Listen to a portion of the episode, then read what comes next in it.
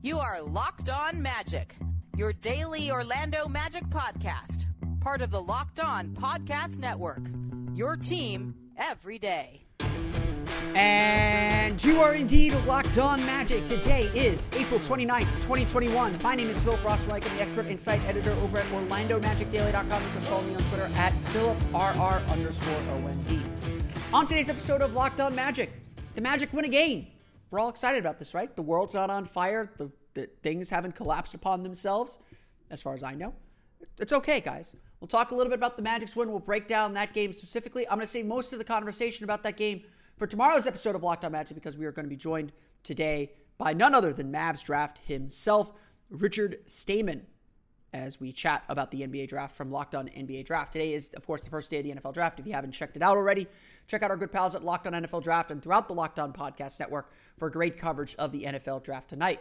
And of course, you can do that for any team, both in the NFL and in the NBA, for, with podcasts from local experts who know their team best. Want the lowdown on the Cleveland Cavaliers following Wednesday's game?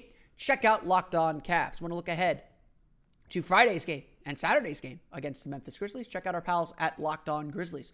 No matter who your team is, whether it's in the NBA, NFL, NHL, MLB, or college too, there is a Locked On podcast for you. Search for every download podcast for Locked On and the team you're looking for, the Locked On Podcast Network. It's your team every day. The Orlando Magic won a game. Let's just get that out in the out in the open now. Let's just get that out in the air right now. The Orlando Magic won a game. That's not going to ruin the world. That's not going to drastically change the Magic's chances of winning the lottery, although maybe it will. Who knows? Um, it's not a bad thing. In fact, this is exactly what you want to see happen from the team. You know, the coaching staff has talked a lot about it, about growth and development, about guys getting better. And, you know, you can't get better if you're not competing, if you're not in competitive games. And you don't get better unless you actually get better and prove that you've learned lessons from your losses, from your failures. If the team is just failing over and over and over again and not learning from these things, they're not getting better. And so after Monday's game against the Los Angeles Lakers, the Magic needed to show that they can get better, that they can take that next step, that they can learn something from this competitive loss that they had to a very good Lakers team still um, with Anthony Davis. In that game, the Magic got burned in the fourth quarter by veteran guards. And okay, maybe the Magic didn't completely learn that lesson. Orlando played a fantastic three quarters, building up a 23 point lead, leading by 20 in the fourth quarter, only to see that slowly trickle away. The Cleveland Cavaliers put on a press. The Magic's offense was not very well equipped to handle it. Uh, sped them up, kind of got them out of rhythm, forced six turnovers in the fourth quarter, and that allowed the Cavaliers to get back in the game. With a minute to play, Kevin Love tied the game on a three pointer. So the long road back for the Cavaliers. It's a young team. They're going to make young mistakes. No game is free from learning from learning lessons, and the Magic got a big one in the fourth quarter. But the Magic also got a big sign of progress. We talked a lot about Cole Anthony on yesterday's podcast. He has been someone that's been a real pleasure to watch over the last week. If there's a positive thing that's come out of the Magic from the last week, it is the way Cole Anthony's playing. And honestly, not just the way he's playing, but the way that he has approached the game and the way that he criticizes himself. I mean, I think Steve Clifford even said earlier in the year, sometimes they got to get Cole to stop criticizing himself so much and stop being such a perfectionist because of it's it's hiding the progress that he is indeed making, or it's keeping him from seeing the progress that he is very clearly making. Cole Anthony said after the games, after the game, he played like BS and he didn't not he used the abbreviation first and then did not use the abbreviation on air on Bally Sports Florida um, through the first three quarters. But with the game on the line, Cole Anthony stepped up time and time and time again. Yes, he had some struggles with the pressure, but essentially it was the Magic trying to get him the ball because he was the only guy that seemed capable of making good decisions and helping break that pressure down um, to get the Magic at least into some semblance of an offense. And while they did speed up a little too much, by the end of the game, when it became a half court game, the Magic put the ball in their rookie point guard's hands, trusted him to make decisions. Not only did he make decisions, he won them the freaking game. Even before the game winning shot, or what would become the game winning shot, Cole Anthony was making tough plays at the rim, driving straight into a shot blocker like Jarrett Allen and finishing over him at the rim, continuing a strong run of play for Cole Anthony uh, finishing at and around the basket. It has been really impressive to watch Anthony grow in that area. And then on the final play, or not on the final play, but with less than a minute to play, Anthony drove into Allen again, double clutched, and hit a layup over him for a 106 104 lead. To add on to that, then, Cole Anthony got the call defending Darius Garland, who was on fire in the fourth quarter. Drove him or guided him in toward a trap, toward the area of the floor that the Magic wanted him to be on, be at, and then forced him to make a bad pass along the baseline, which Dwayne Bacon stole. The Magic were able to kind of re- were able to reset their offense, and Cole Anthony iced the game from the foul line. The final score: Orlando 109, Cleveland 104 even if you don't think winning is a good thing here. And I told you all after Monday's game that I, and I certainly said it yesterday, I expected the Magic to win this game, um, to grow, to grow and to learn lessons from Monday's loss and apply them to this game and win the game. The Magic were fantastic through three quarters. They made shots, obviously helps, but they moved the ball really effectively, and their defense was fantastic. Yes, Cleveland shot abnormally, bet poorly from the three point line, missed a lot of open threes, especially in the first half and in the first quarter.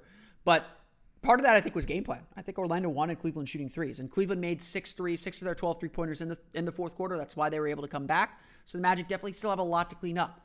But you wanted to see the Magic make progress. And at the end of the day, what really, really matters in these games is are the young guys getting better? Are the young guys contributing to the team having a chance to win? Obviously, Cole Anthony won them the game. Chuma Okeke continued to break out of his shooting slump as he scored as he scored. I'm pulling up box score here 18 points on 7 for 12 shooting, 3 for 6 from beyond the arc. The only negative being him rolling his ankle with about six minutes, with about, uh, I think, what, three three minutes to play in the, in the fourth quarter.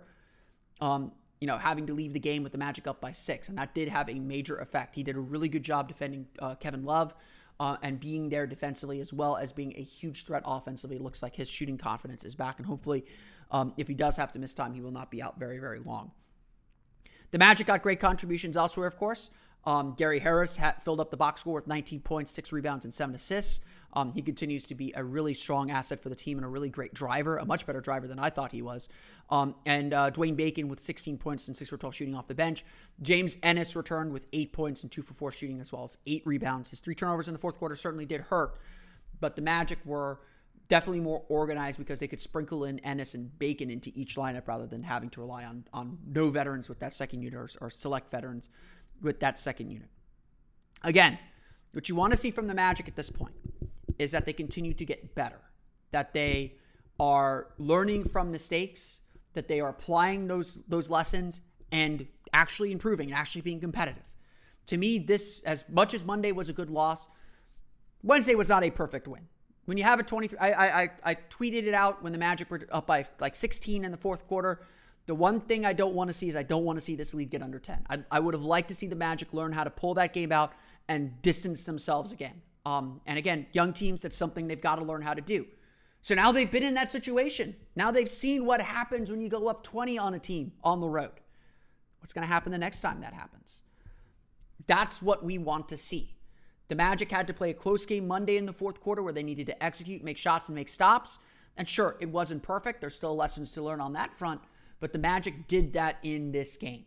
The Magic played with intensity and energy, which they did in Monday's game, which they've been lacking in previous games. And that put the Magic in a great position to win the game. That's what you want to see.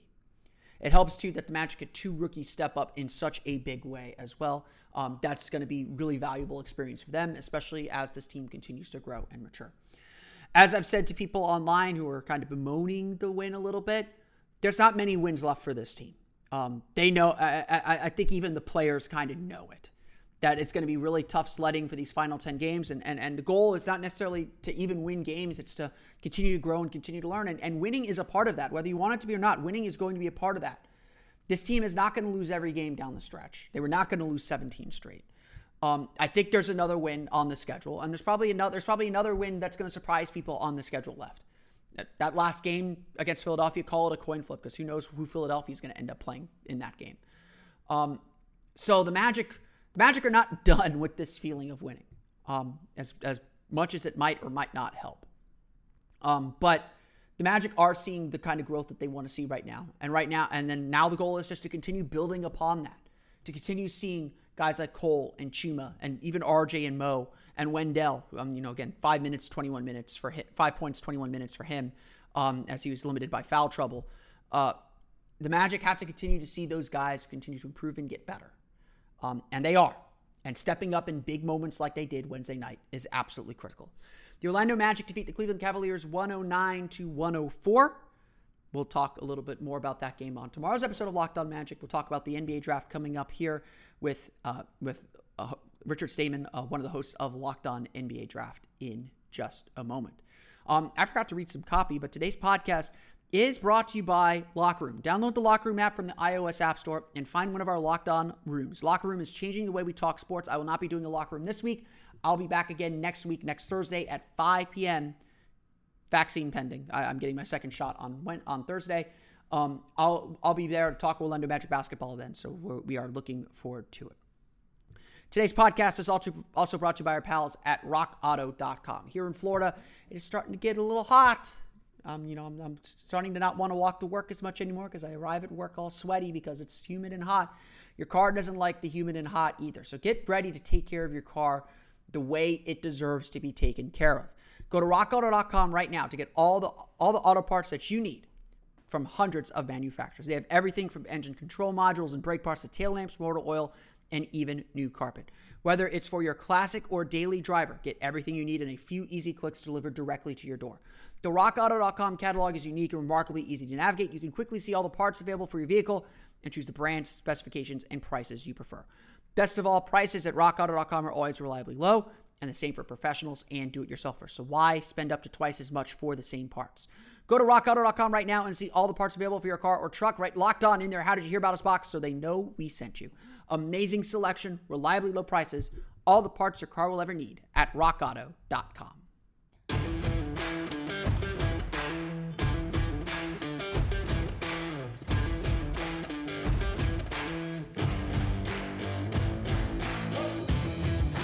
And I am now joined by someone you may know on Twitter as at Mavs Drafty. You can find him on Mavs Draft as well as Locked On NBA Draft. It's Richard Stayman. Richard, interact with you a little bit on uh, on interact with you a little bit on Twitter, but uh, uh, good to good to finally uh, talk to you here in person uh, on on the pod. Hey, it's it's good to be on here. You know, as a I, I grew up as a Magic fan first before the Mavs, so I feel like this is a little homecoming. Yeah, it's it's eh, hey, it's good good to have you. I I will I will admit, growing up, I was a Dirk Nowitzki fan. Um, so like the Mavs are always like kind of sneakily my second favorite team. I think um, I think one of the one of the things that uh, one of the things that I did one one of the one of the first non Magic jerseys I owned was actually a Dirk Nowitzki jersey. So um, I think that that was uh, I, I I am very sympathetic to the Mavs and I was very happy to see them uh, see them uh, win a championship actually a, a, while back a while back. But uh, definitely definitely a soft spot there. And and you know Dallas has Darrell Armstrong and we love Darrell Yeah, yeah. Da has a uh, and Jameer Nelson. Those two and are Jameer. pretty yeah, right. big in Mavs history if you think about it. For sure, for sure. Um, so I wanted to have you on here. Um, you know, we're recording this on April 23rd, but the plan is to air this on the night of the of the NFL draft to keep with the draft theme. Um, the draft is, of course, of high interest to the Orlando Magic right now, as the Magic are probably by the time this records in line for the top odds in the NBA draft lottery. Um, they're in line as well to have a second top 10 pick uh, from the Chicago Bulls, and so I thought it would be good good to get uh, my listeners who you know are maybe not as familiar with the draft and, and and the players in this draft, and certainly maybe a little bit later in the draft, um, get them familiar with what to expect from the Magic in this in this draft. Um, so the first place I think we have to start is um, is this a draft that's worth tanking for? I know the answer, but but let me hear it from you. yeah, it's hundred percent worth taking uh, tanking for. The, to put it in reference, you know, last year Anthony Edwards was number one in the draft, and number two was James Wiseman. Number three, LaMelo Ball. Obviously, we know LaMelo Ball probably in hindsight should have gone number one. However, if you still re rank all three of those guys into this draft, knowing what we know now, yes, LaMelo Ball would probably go top three. But other than that, none of the other guys would be top five, maybe top six. I mean, Wiseman wouldn't be top six. So most of those guys would not have been in contention for number one with this crop. So it's a really stacked class at the top. Yeah, I mean, it definitely is, and obviously, um, everything seems to start with Cade Cunningham. You know, if you've heard, you know, like got you know the ESPN draft guys say that he's you know one of the more complete prospects that that they've that they've seen. What what is your thoughts on on Cade? Is is this really a guy? You know, I'm personally, you know, this is just how I approach things. I'm always a little bit skeptical of the draft. Like I don't I don't always completely buy the hype of it. Um, you know, unless it's like there's a clear cut number one guy, and I really really like Cade, so don't don't get me wrong on any of that. Um, I tend to be a little bit more circumspect about rookies, and that you know they won't make the immediate impact people think. But um, what what's really special about Cade and, and, and what what's made him, you know, in a class that is so good, seemingly the runaway choice to be the number one guy? Right. Yeah, it's crazy because he's he's an absolute lock to be the number one pick, but he may not be a lock to be just number one out of the class in a redraft in a few years. That's how good this draft is. But with Cade Cunningham, he's just so well rounded. You know, he he's a generational passer, probably the closest prospect we've seen to Luka Doncic and will continue to see to Luka Doncic for quite a while. Uh, so someone like that who is an MVP candidate by year three is a pretty coveted player. However, I think there's a little bit talent drop off. The IQ isn't there because Luka Doncic's IQ is just phenomenal. It's top three in the league probably. And uh, but with Cade Cunningham, you're getting a complete score, can score on all three levels, pretty capable defensively. Again, great passer, has just a great, well talent, you know, well-rounded talent in game his floor is pretty much being a starter. I think you really won't get worse than starter level level production from him. And at the top, you get a perennial all star. So that's a pretty good outcome, I think. Yeah, yeah, no, for sure. And, and, and if you watched him play at all, I mean, you know, honestly, like I feel like sometimes with some of these freshmen, and and, and I'd be curious what your take on this is too. With freshmen, you you sometimes see them defer a little bit too much to older players, even when they're clearly the best guy on the team. I think there's certainly a few Oklahoma State games that I was watching where I was just like, why why isn't Cade touching the ball here? Why isn't Cade like, you know, winning out there winning this game for them? And, and, and sometimes it feels like he get he gets lost in the shuffle. And obviously that's that's a lot of team context. And obviously, um, you know, the college teams they're trying to win games themselves. They're trying to do their own thing too. Uh, and so it's not always. Um, you know, there's there's a little bit of team context there, but but obviously there were big moments where Cade just stepped up and, and took over games. Yeah, he had a 40 point game against Oklahoma where at, I think at the 10 minute mark, he had 20 points. Like in the second half, he had 20 points. And he kept trying to get his teammates involved. And that was the best example of a killer instinct because in the final 10 minutes, he just he took everything to the rim. He knew nobody could stop him. He was shooting over defenders. And that was probably his textbook number one pick game. It, it, he had ended with 40 points. And that was half of it came in the final 10 minutes. Yeah, yeah, for sure. Um, you know, this is obviously, I mean, obviously, if Cade's if Cade's the number one guy, it feels like there's a good mix of players at number two. I mean, it feels like if you're, you know, not that teams at the top should ever draft on need, but if you're trying to draft on need, it feels like there's something for everyone. You know, you want the the bruising big man that can defend the rim, that's Evan Mobley. If you want your kind of pure scorer, that's Jalen Green. If you're looking for, you know, kind of a combo guard, you got Jalen Suggs. If you're you're um, looking for you know kind of a swing forward and, and, defensive guy that's you know got an NBA ready body. That's that's Jonathan Kuminga.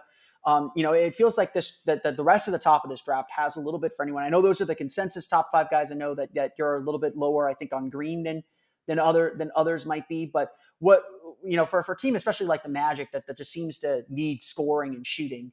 Um, what what do you know? Let's say they don't win the lottery. What direction should what direction should they be looking at, and, and who should they be thinking about? Yeah, so if they don't win the lottery, obviously Cade is out of the picture. Uh, the conversation starts with Mobley, like you said. You know, I think he's more of an oversized forward than a than a true big man. He's kind of forced to play big man because of his size, but he's the quickest leaper I've ever seen. Uh, just phenomenal athlete, can score, just can do so much. He can pass as well. I think it's an underrated area. Uh, you kind of said with Jalen Suggs, he would probably be the first person I look at, just because, especially if you think about how well he would fit with Steve Clifford just the D- two way, you know, IQ do, plays within himself, does a little bit of everything. I think is an absolutely perfect fit in Orlando. Um, and Kuminga would be a swing for the fences. That's again kind of like you said, uh, just that that kind of guy who it's a pure upside play. You know, almost a point forward at six seven, really good athlete, the body, defense. Um, and then as you said with Jalen Green, you know, I'm a little bit lower on him because I don't believe in his ball handling just yet, and I think that negates his. And he has the best athleticism in the class, but the lack of ball handling can kind of negate that. A couple other guys who I would throw in that conversation pretty confidently. Um, James Bouknight from UConn. I have him number five. Uh, he's the guy who I, I moved Jalen Green out for of the top five. He's a phenomenal scorer, just absolute offensive player. I think he could be the very best offensive player in the draft, all things considered. Uh, and then another guy would be Moses Moody, two way potential. Just has has that build of the wing, six six wing with seven one wingspan. Uh, good defender, great shooter, can create a little bit for himself. So uh, those would be some guys outside of the consensus that I would look for as well. Yeah, and, and and Moody's a guy that I had had my eye on. I think I did my first locker room over his first uh, NCAA tournament game, which he promptly you know did not do very much much in. But um, you know, I mean, I think that's that's going to be uh, one of the more interesting things about this this draft process is how you know most uh, most NBA guys, most NBA scouts have not seen any of these guys in person. You know, I think the only people they, you know, I think I think the I think Matt Lloyd told the, the, Josh Robbins of the Athletic that that they were able to go to all the games in the G League bubble, which you know obviously Jalen Green and Jonathan Kuminga were involved in as part of the G League Ignite experiment. Um, and I think they were able to go to some NCAA tournament games. Don't quote me on that. So, you know, a lot of these guys haven't been seen in person. Uh, and, and I think that'll make for some interesting evaluation. Um, you know, I, would like to get, you know, I, I, think I got your thoughts on a previous locker room about the uh, G League Ignite experiment. But you know, a guy a guy like Moody, especially, um, didn't have a great NCAA tournament. Arkansas made a deep run in, in the tournament, but he didn't have a great individual tournament. Um, you know, Jalen Suggs obviously had the, the biggest, one of the bigger moments in NCAA tournament history. Um, and, and, and, you know, obviously he's going to be able to, to kind of cash that chip in and, and write that story. What, what factor will the tournament have uh, what you know generally what factor does the tournament have in, in, how you evaluate guys? Obviously those are pressure games but they're just individual games. Um, what factor will all these have in, especially in an nba ecosystem that hasn't been able to see these guys a lot in person? Yeah so i mean for me personally i don't hold a lot of weight into those games. I think it's it doesn't really swing me much. I because for me i mean i've seen most of these guys at least five regular season games where I know what they're about. And sometimes guys just, I mean, freshmen going up against that pressure, it's not for everyone, you know? And I don't think that necessarily means someone's going to be bad. I mean, Otto Porter Jr., for example, had one of the biggest, um, I mean, just straight up, he choked against Florida Gulf Coast uh, with Georgetown. He turned out just fine. It really, it, it's kind of a heat of the moment thing, I think, where people trick themselves into saying, oh, well, if he can't play in this moment, how's he ever going to play in the NBA? And that's not just not it. I mean, these guys are really good at basketball, and you know it, it, was just a tough game, and they have eight days or seven days almost for um, some of these teams to be game planning against them, and you know they're the top priorities. Like Moses Moody, you think Colgate didn't say, "All right, it starts with Moses Moody." Their scouting report definitely started with him. So when you're zeroed in on like that, it's not going to happen in the NBA where every single game, not at least early on, um, something like that's going to happen. And you know, coaching just you don't get five days between games all like that. So I don't think it matters a ton one way or another. I think it's really good for an introduction to fans, but I don't think it really impacts how you evaluate someone and rank them. You know, I, it really didn't move anything on my board. For sure, for sure. And I, I mean, I, I do think that's important to note. I mean, a lot of us NBA people who you know aren't always focused wholly on the draft process. I mean, I, I certainly I was a little late into the draft process this year because I was still holding out hope the Magic would make the playoffs and didn't think they'd be in a position to draft one of these top guys. Um, uh, I, I, you know, I think a lot of us use the NCAA tournament as our opportunity to scout some of these players. You know, you know, again, you know, I, I, I joked at one point after Cade had a bad bad game in the NCAA tournament, like, please don't make this a moment where people question whether Cade should be the number one pick. I, I thankfully haven't seen too much of that, but uh, you, you never, you never know.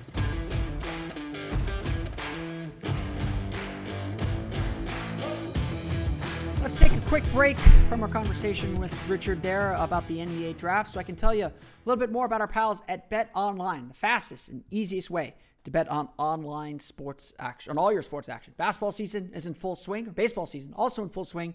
You can track all the action at Bet Online. This week has a ton of sports going on. The NFL draft starts tonight, goes through the weekend. The Kentucky Derby is back as the first leg of the Triple Crown on Saturday there's a lot going on. You can get all the latest news, odds, and info for all your sporting needs, including MLB, NBA, NHL, and all your UFC MMA action. For the next pitch or tip off or kickoff or whatever, head over to Bet Online on your laptop or mobile device and check out all the great sporting news, sign up bonuses, and contest information. Don't sit on the sidelines anymore, as this is your chance to get into the game as teams prep for their runs to the playoffs. Head to the website or use your mobile device to sign up today and receive your 50% welcome bonus on your first deposit using the promo code LOCKED ON. Bet online, your online sportsbook experts. Don't forget to check out the Locked On Today podcast as well. Today, is Cam Newton still the plan at quarterback for the New England Patriots? Get more of the sports news you need in less time with the Locked On Today podcast. Follow the Locked On Today podcast on the Audacy app or wherever you get podcasts.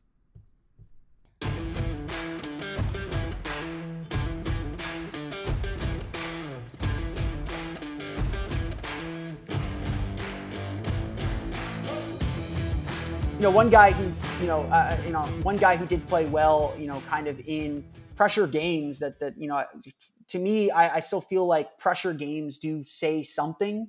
Um, and, and, and you know one reason why I probably have Jalen Green second on my board, not only because I think there's a good positional fit with the Magic and and, and the young players that they have, um, but I felt like he played really well in the run up to the G League playoffs, and especially playing against pros in the G League. Um, you know, and and I think I think early on there's definitely some targeting of him and defenses trying to kind of make some of these young guys look bad. The fact that that to me, the fact that he was able to kind of pass that test, I feel like says something about him I know I asked you this on the on a locker room a couple weeks ago, but what was your take on the kind of G League Ignite experiment and what that means for how how scouts evaluate what Jalen Green and Jonathan Kuminga can do? Yeah, I think teams are always going to favor the heavier competition. Um, and I, I love the experiment that they did. I hope they continue it and that it works for the future going forward. I I do have questions just about how much of it was meaningful in some mm-hmm. regards. Um, just for example, like the G League is just defense optional. You know, sure, for sure, absolutely. and and that's a big concern of mine because like that could kind of inflate the value of some of those guys offensively. And and on the other end, Jalen Green is not a good defender, right? But in mm. the G League, it makes it even look even worse because there's no team defense. There's no concept of team defense. So it just looks like his mistakes are that much worse. So it goes both ways. Um, but I, I do think that teams will generally hold that range, like that group, a little bit higher. Like Daishen Nix, even and Isaiah Todd, I think they get it too because you're playing against guys who were, I mean, like think about it. Jalen Green was matched up a couple times against like Myles Powell and guys like that. That's a Player of the Year candidate. That's really good competition every single game. Yeah, for sure, for sure. And, and I mean, I think that was something that got overlooked in the Luka Doncic draft, to be honest, um, where no one, yeah, I, I never heard people kind of say, well, Luka Doncic was just the MVP of EuroLeague, of the second best basketball league in the world. Like that, that does that not count for something? Does that not matter for something that he's, you know, again, different different category of athlete than the NBA maybe, but you know, like an 18 year old doing that in in a in a pro setting like that, I think was was really impressive with guys who, you know, again, playing with and against guys who have been in the NBA before, um, although maybe not every single night. I mean, there's definitely, uh, you know, it, there's a little, there's probably a little bit of, you know, I, xenophobia is not the right word, but a little bit of, you know, you, you see more stuff in the States. You trust the college system a little bit more than maybe the international system, even if the bus rate is probably virtually the same. Um, you know, one thing that that I think is interesting about the Magic in their draft position, obviously we don't know yet where they're picking. And as I like to say, you know, whether the Magic win or lose the lottery right now is a coin flip as far as getting into the top four. But um, what, what I think is interesting about the Magic, and you know, I don't know how, how obviously when you're picking this high in the draft and you're this low in the standings, you take the most talented player, you take the best player on your board on your board, and you don't worry so much about it. But um, I am curious what your thoughts are on how a team that's full of so many young players like the Magic, how they should approach the draft. Now, obviously, if you're drafting one, you take Cade, like that's that's that's a no brainer. But even then, you know, you've got a young point guard in Markelle Fultz, you've got a rookie point guard in Cole Anthony, you got another rookie point, you know, another rookie guard in RJ Hampton um, you know, you're kind of loaded up on these on all these young players at various positions. I mean, Jonathan Isaac and Chuma Okeke at forward, uh, you know, Wendell Carter now at center, Mo Bamba and now at center too. If you're a young team like the Magic, uh, you know, with this top pick, how do you take any consideration to how that player fits into the group you have, or is it just you know this is the centerpiece of your your franchise and obviously like along with maybe jonathan isaac and maybe markelle fultz is it is it are you only concerned with how he might fit with those two players? Right, and that's a tough question because a lot of number pick a lot of teams that are picking number one don't get the benefit of having an already stable core to an extent. I mean, Jonathan Isaac is a cornerstone for teams. Whether you know other fans want other teams fans want to admit it or not, having a defensive anchor like that is someone you have to kind of, to an extent, build around uh, and kind of adjust. But my take is is you know like you said a lot of the guards and you know, you have three guards down there that you already have that. Do you need another guard? It depends. I think in this case, you kind of go two routes. One, talent is always the best fit, if that makes sense. Uh, For sure. Good players work. And then also, I think you go with play type, player types more than player positions. Like you get a score, even if he's like six four, six three. Um, I think you go for roles almost more at this point because the Magic, I feel like they're not in a rebuild, they're in a retool. So I think in that situation, you go for player types more than anything. And at the top, I don't know. I think if you're in the top five, you always take best player available and make it work one way or another.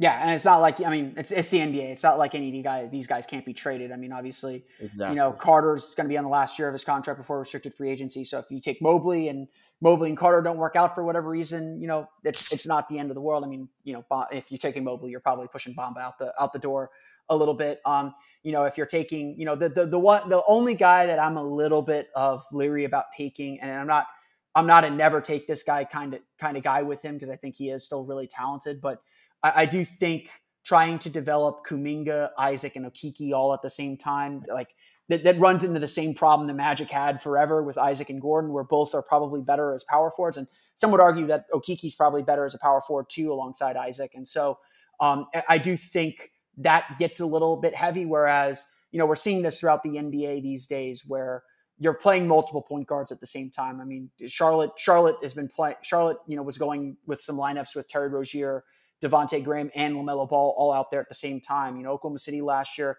did Schroeder, SGA, and Chris Paul lineups. You, you can always, you can never almost have too many ball handlers. I mean, I think the real issue is can they hit enough outside shots to give each other space to keep attacking? And that's probably the bigger issue for the Magic. Um, so I, I think Kuming, I, I, the only guy that I've kind of docked a few, maybe a few points for for positional fit with the Magic is Kuminga.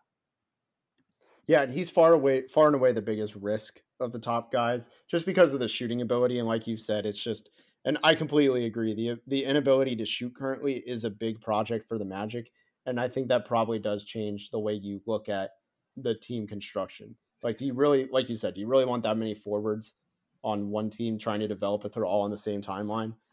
Yeah, for like, sure. It's better in 2K than in real life. For sure, and, and as Jeff as Jeff Weltman said after after the draft a few years ago, long play, long night, long players. Um, uh, but uh, um, you know, the, obviously the biggest skill the Magic are missing right now is shooting, and, and and so you know, I think a lot of us know who these top guys are, um, and and and. And, and, we're fairly familiar with their games and, and, and their strengths and weaknesses. Um, the Magic are in line right now to have the, the, Bulls pick, which will probably end up somewhere in the eight to ten range, assuming they they do miss the playoffs and and, and either lose in the play-in tournament or miss the play-in tournament entirely. Um, what shooters, you know, before we get into like who's actually going to be available around that pick or who the Magic should be targeting around that pick, and I'm sure we'll talk, touch on some of these guys here. Who are the best shooters in this draft? Um, you know, you mentioned obviously James Bouknight, um, which you know, obviously, I, I think he. I, I, haven't watched a ton of his tape, but you know, he. I've looked at his, his numbers. You know, great score. Um, definitely feels like he can he can hit from the outside. But who who are the best shooters in this draft?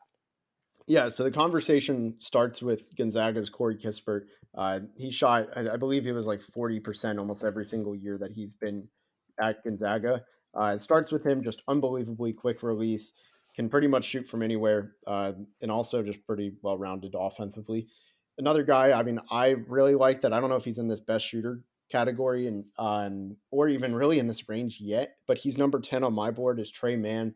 I believe he was a forty-one percent shooter from three, and uh, he went to Florida, so local guy, six five, can elite space creator, gets his own shot at an unreal clip. And then some other guys, I really believe in Keon Johnson's shooting. I know that's not a really popular take, and same with Jaden Springer. Um, and then if you really want to reach a little bit lower, this is probably too high for 10. However, he will be a top 10 rookie. So if you're okay with the short term payoff over the long term with this, you could go Jared Butler. I think you get a really, really high quality player who you get an NBA veteran as a rookie. So those are some of the guys I would look at. Yeah, I mean, and I think those are uh, a lot of those guys are definitely guys that the Magic will have their eyes on. I think with that second pick, um, you know, you know, Keon Johnson's definitely someone that I've looked at looked at a little bit as you know, someone, you know, back when I even back when I even thought the Magic were going to be t- picking like sixth or seventh, um, that, that was or, or, or around the, where the Bulls are actually right now, um, is was definitely someone I looked at. It, it feels like you know, again, Kispert is is a little bit more of a specialist as a shooter, but it feels like there's a lot of players in that range, like kind of late late single digits in the draft, um, who are you know major scores uh, on their college teams that probably aren't going to be major scores at the next level. I mean, I, I think I, I mean I think Moses Moody. I'm really intrigued with him. I really I really liked him, but you know I definitely think there. Are, you know I definitely think I def- I'm definitely curious about him and even a guy like Keon Johnson about whether those are guys that can take a secondary role as, as often has to happen in the NBA when guys go from being the best guy on their team to, you know, not being the best guy on their team anymore. Um, who, who are some, who are some of these players that, you know, we're start, you know, we're, we're big time scores in college, you know, or how, how do some of these big time scores in college kind of take that step back and, and, and fill a role for their teams, even when they're going in the top 10? Yeah, so I mean, a lot of these guys, and this is most prospects if you're not a top three or top five guy, but most of these guys do way more in college than they ever will in the NBA. You just kind of have to figure out what carries over. Um, I think most of this year's top 10, though, they're going to be doing a lot of what they did in college for the most part. There's going to be, you know, some exceptions where some guys may shoot a little bit too much in college where they just may be asked not to, or vice versa. Um, but I think for the most part, a lot of these guys will end up taking pretty similar roles in the top 10. It's pretty much after that where you're looking at role players to an extent and figuring out, all right, which of their roles is, you know, their absolute best and um, things like that. Yeah. Um, with, with, with how this draft class is shaking out, um, what kind of players are the Magic going to be looking at? I mean, maybe some of this depends on who they take with their first pick in the draft, but what kind of players, uh, you know, are the Magic kind of lining up to be looking at uh, and who are they going to be lining up to be looking at uh, at that Bulls pick, kind of in the in the eight, nine, ten range? Yeah, I, I think that range is pretty volatile volatile right now, as it um, always is. yeah, I mean, there's because right now, if you look at it, like the tenth player on a lot of these boards is probably Jaden Springer, Keon Johnson, and those guys. I'm starting to see more swing with them. I think some guys could very well rise. I think you're looking at Kai Jones as a riser. There's a guy over in Europe, Roko Prkačin, who I, I don't even know how to describe him. He's just genuinely really good at basketball and really young. Someone like him, he's a six-eight forward.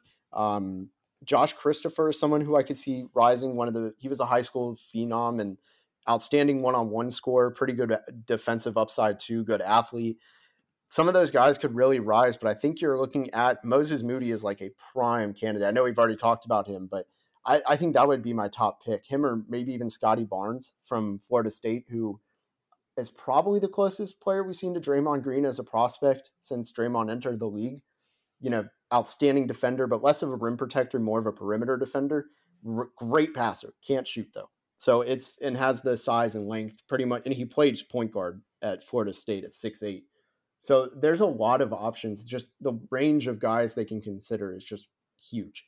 Yeah, yeah, and I mean that's I mean that, maybe that's an unfair question because that's that's always the case. It feels like in these drafts, and you know, you know, Scottie Barnes, I think is definitely someone that you know fans here in Florida are, would be interested in uh, with with him playing at Florida State. Um, you know, Magic obviously have drafted Jonathan Isaac. They've picked up Dwayne Bacon off of uh, off of the waiver wire or uh, in free agency. Um, there's a you know pretty solid track record of Leonard Hamilton's Florida State guys of late um, contributing to NBA rosters. And and you know, I'm curious.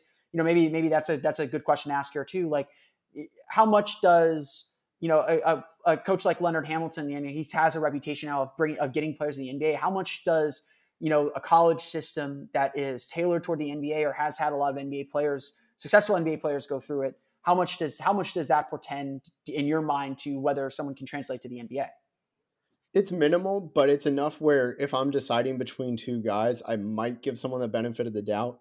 Uh, Florida State has been a prime example of hiding guys in that 20 to 25 minute role. I mean, we saw Kabengele, we saw Patrick Williams, Devin Vassell, all those, and even sometimes Jonathan Isaac, although he had higher minutes, I think. Of, I think he had the highest of those. But there's times where it does matter, and I think times where eh, it doesn't always matter, you know, because they have to play with the team they had. You know, for for example, I mean, I was big on Donovan Mitchell in 2017, and a lot of people said, well, you know, Louisville has no track record of producing guards. Why would you be confident in him?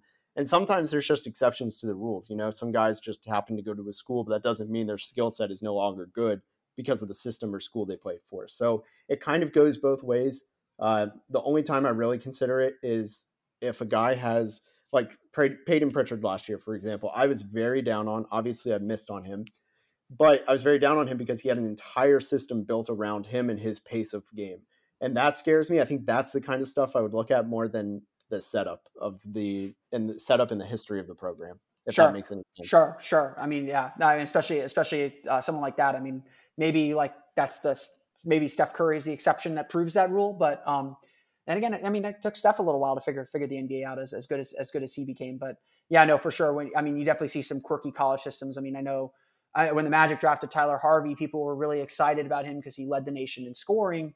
And you know, I was looking at his, I was digging into his numbers, and I was like, you know, he yeah, he scored like 18 against Indiana in the one game Eastern Washington played against anyone of consequence, but he shot like 35 percent in that game. That that's probably not a good thing. And you know, obviously Harvey never really made it over to the NBA, so kind of those raw scoring numbers, you always got to be a little bit careful about. Um, one guy I want to ask you ask you about then, um, you know, kind of coming from a powerhouse program and a program associated with NBA guys is is um, Jalen Johnson Jalen Johnson from Duke. Um, you know, I've seen some mock drafts have him going to the Magic. Um, obviously, he had just kind of a weird season. Um, I know he dealt with with the injury, um, and then obviously decided to depart the team and, and focus focus on getting himself healthy and getting himself ready for the NBA. Obviously, um, what what were your thoughts on on on how he looked in in in college and, and what his NBA prospects are? Yeah, he's easily the hardest player to evaluate, I think, in the entire draft. Just because you know you look at some of his games he almost had a five by five against pittsburgh which is i mean that is an unbelievably rare feat not alone in, let alone in the nba but in college basketball that is unbelievably rare. But against pittsburgh who was a decent team um, especially at the time they've been playing well he had 24 points 16 rebounds 7 assists 2 steals 4 blocks things like that those flashes are crazy against coppin state he almost had a 20-20 game granted it was coppin state but then he also no, that's like forty minute game. That's hard to do. Yeah, exactly. And it, and he played thirty five minutes. Like that's a pretty phenomenal stat. And then even then he had five assists and four blocks too. So the problem with him though is that he doesn't really like to shoot, and he isn't a good shooter. And he also gets a little bit of tunnel vision and doesn't find or look for teammates, which are both huge red flags as a combo forward. So on one hand, his flashes are incredible, but also his flashes of negative uh, play is is also horrifying. So I don't know what to make of him. Yeah, I mean, and and obviously, I mean, obviously, I think some of the hubbub about about when he decided to depart Duke was overplayed and a little bit of you know paternalism, trying to protect the college the college game and the institution of Duke and the NCAA rather than recognizing that you know the kid kid made a made a business decision for himself, and the school and certainly Duke seemed like they they supported him. So that's I don't think that'll. I mean that probably. I mean he'll probably be asked that in interviews, um, and and his agent should be preparing him for that. But um, I, I, I doubt that that ma- matters much, and that's probably how most you know kind of casual NBA fans know of him rather than of his play. Um, you know, you you you mentioned James Book Bouknight. Um, I know that's a guy that the Magic that Magic fans have had on their radar. Um, I know you are uh, much higher on him than than a lot of than a lot of others in, in, in at least on the draft boards that I've seen. What makes him so special? Yeah, so outside of Tre Mann, uh, even it might even be had like they might just be one A one B, but he has probably the best shot creator, at the worst second best shot creator in the draft class. Great scoring, incredible athlete. Um, needs to add weight and speed up his jump shot, but both of those things should be, come with the NBA environment just absolutely great and quick offense. I don't think he has to worry about a translation period in the NBA of you know adjusting to pace. I remember uh, one of the people who I remember hearing that from was how long it took to overcome that was Victor Oladipo, where he talked about just the pace of play was so different from college. I don't think you worry about that with Bouknight, and that's a big part of why some guards struggle early. Um, he has good vision on the drive, even though his playmaking numbers aren't crazy high.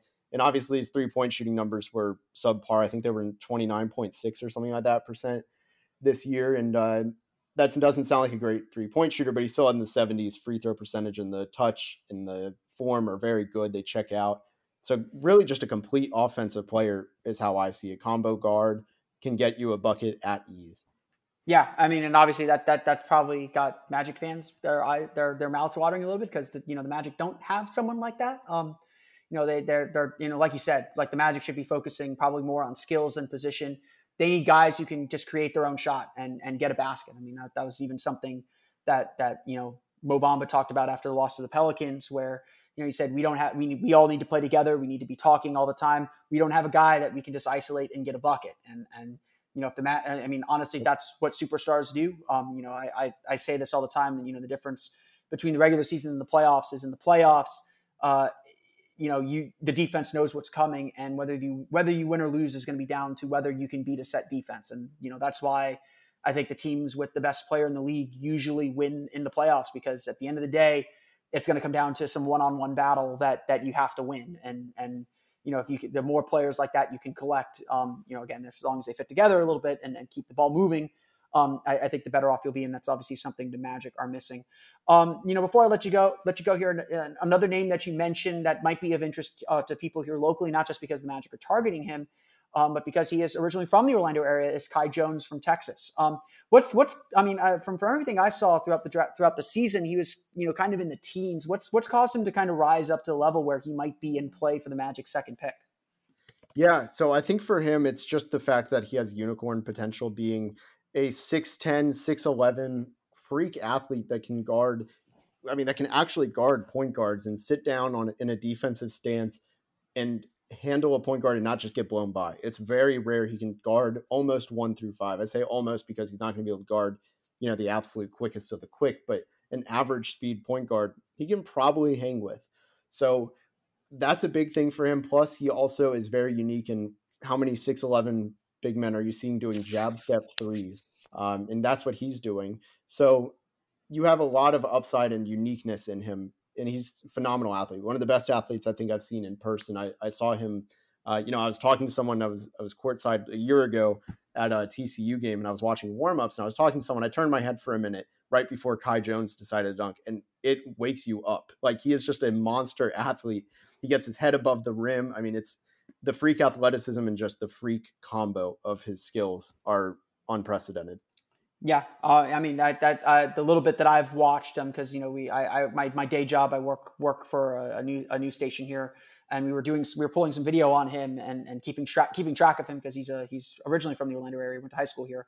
Um, and you know definitely just you, you you feel his presence. You definitely feel his presence when he's on when he's on the court. I mean I, I felt like he's still a little bit raw as far as his kind of raw basketball skills, but uh, you know, definitely the tools are there. I mean, it it sounds like this is this is definitely going to be a busy draft process, and and and the Magic probably you know gambled and picked the right draft to kind of put their chip chips on, um, so to speak, at, at both at both picks. Um, you know, obviously we're still at an early stage, and and we, the lottery hasn't been played yet. But you know, looking at where the Magic are at, you know, aside from winning the number one pick and getting Cade, you know what kind of what kind of skills or what what would be a, a, kind of dream draft for for you for the magic at, at least sitting here in late april?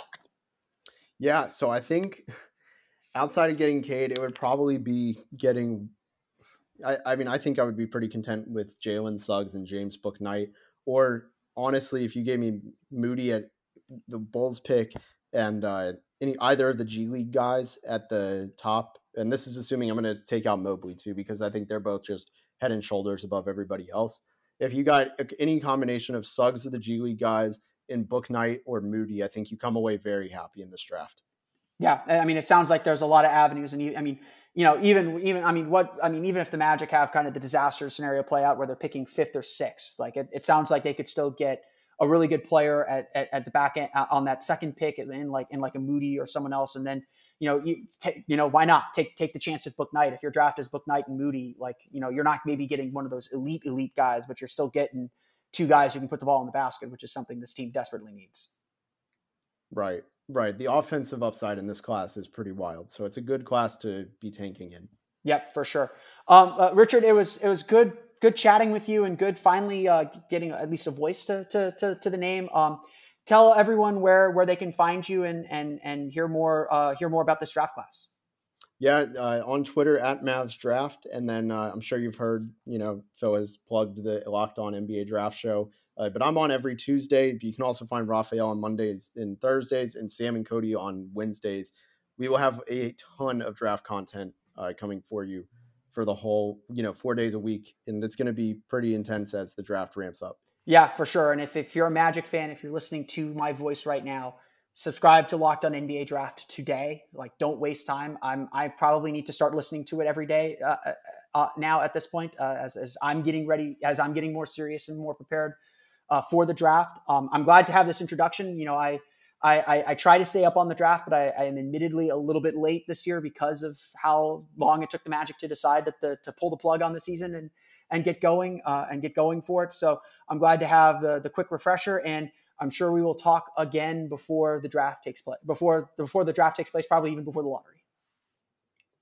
I can't wait. Look forward to it. Yep. Thanks. Thanks a lot, Richard. Richard, and uh, look forward to talking to you again.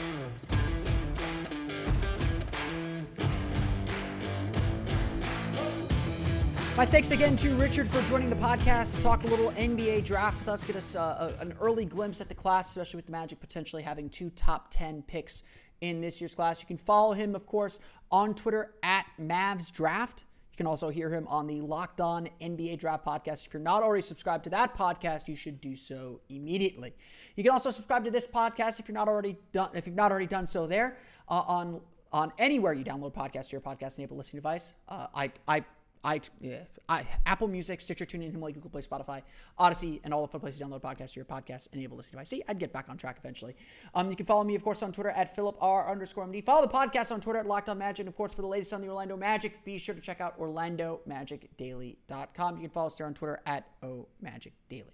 That's going to do it for today, though. I want to thank you all again for listening to today's episode of Locked On Magic. For Orlando Magic Daily and Locked On Magic, this is Philip Ross. We'll see you again next time for another episode of Locked On.